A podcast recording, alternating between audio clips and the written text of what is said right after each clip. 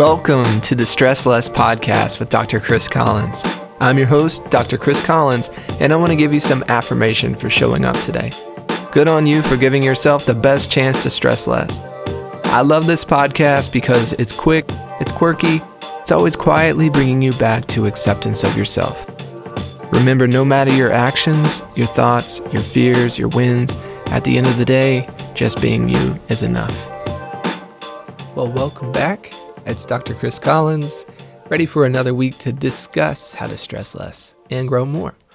This week, I have been really kind of perplexed. I've been reading and researching studies on stress and how it's affecting our society. We've got a bunch of new levels of awareness around this because of COVID and how the 2020 pandemic affected our lives.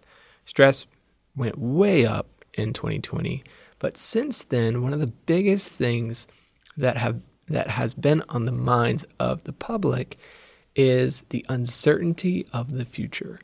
So, as we jump into the conversation today, I want you to know that most of this stuff, you know, we're, as we're talking about it, on the tail end of this, we can talk about how to deal with this in every day. So, I don't want you to pause this episode or turn it off just because you think this is going to sound negative. Um, it's not that at all. I actually want to do the opposite. I want to take stress out of the negative frame for you, build a perspective of using it for leverage in your life so that you can feel like you're in a healthy relationship with it.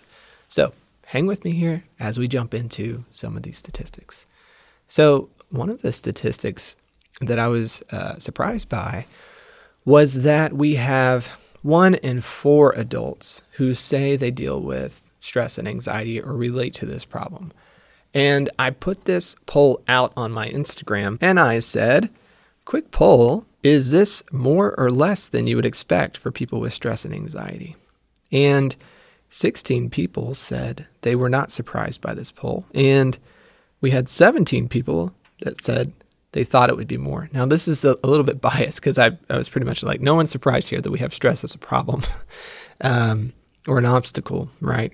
Um, but a lot of people um, thought both. One, that they weren't surprised that it was that high. And then there were several people as well that said they thought it would be more. Honestly, when I began to look at it, I was expecting it to be more.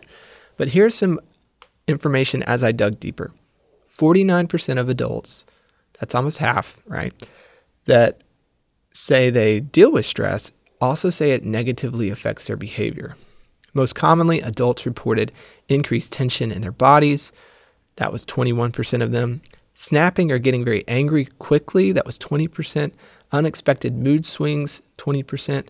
Or the desire to scream or yell at a loved one. That was 17%. So there, these are all the ways that stress kind of negatively affects our behaviors or even our bodies, right? That's something I see quite a lot in the clinic is people saying, I feel like stress is the reason I'm having this neck pain worse, or how, where, do, where do I hold stress in my body? And yes, I do see that people hold stress in their body, and there's a mechanism for that too that we can talk about.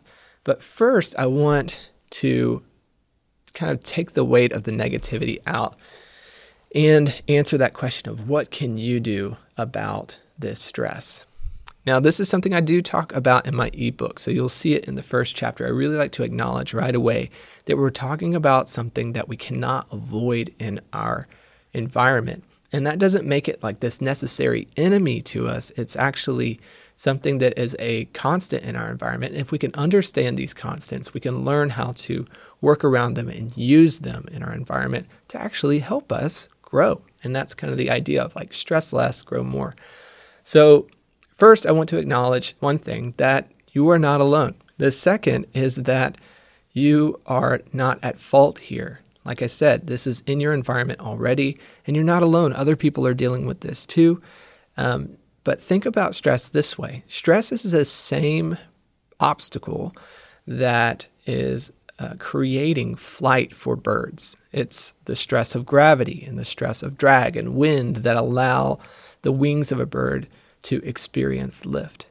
And um, I just, you know, the other day kind of was thinking about this, and my good friend Victoria was helping me to even process my thoughts on it. and we talked about the word obstacle. It's an obstacle, kind of like a step that you're kind of moving over, or like a wall.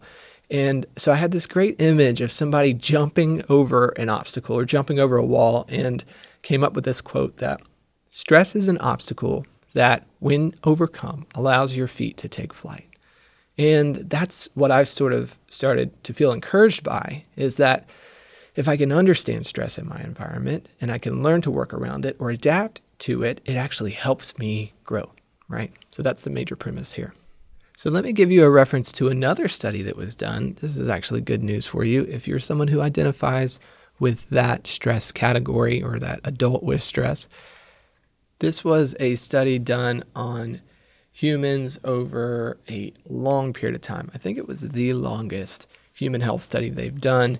And what they were looking at is who is living the longest. So this was a, a longevity study.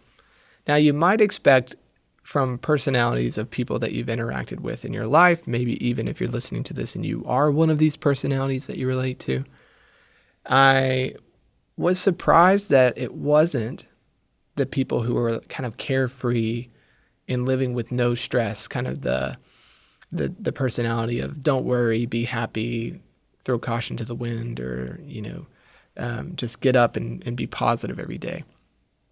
It was people who had a sense of conscientiousness, is how it was referred to. It was people who were actually a bit stressed out about how things were going, not just for themselves, but for the other people around them.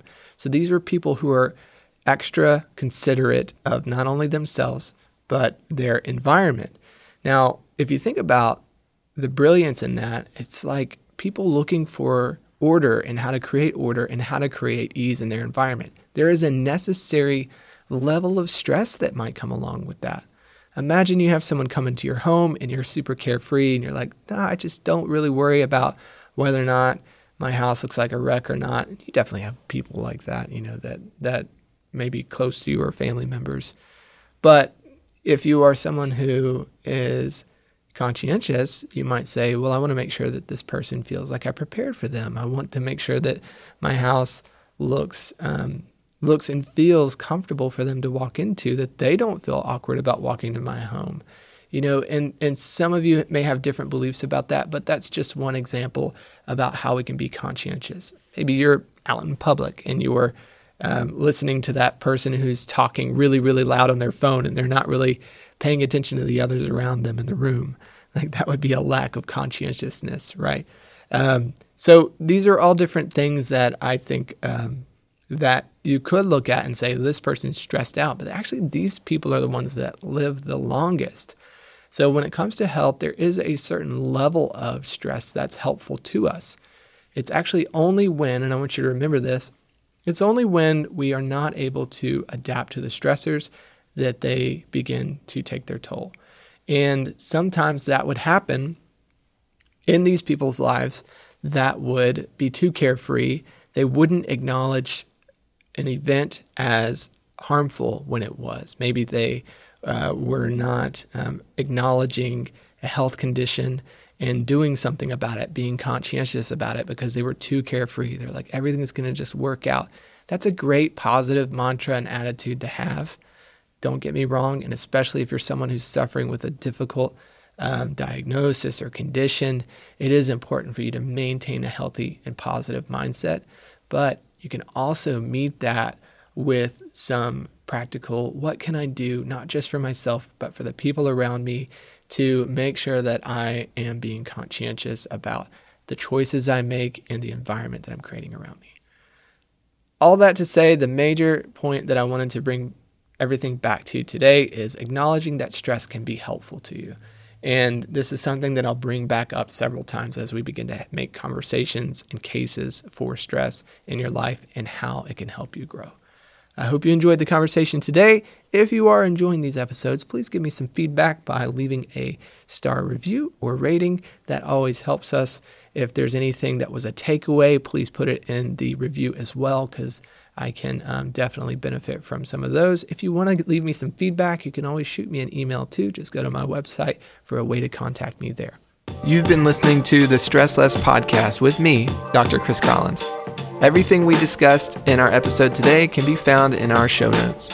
Remember, you can subscribe to get all the episodes at thestresslesspodcast.com right now, and you can also download all the resources, tips, and guides we would have mentioned in this episode, plus bonus episodes which are just for subscribers. Go to thestresslesspodcast.com right now to make sure you have all that you need to start living life with a little less stress and a little more growth. Remember, friends, be healthy, be happy, be human.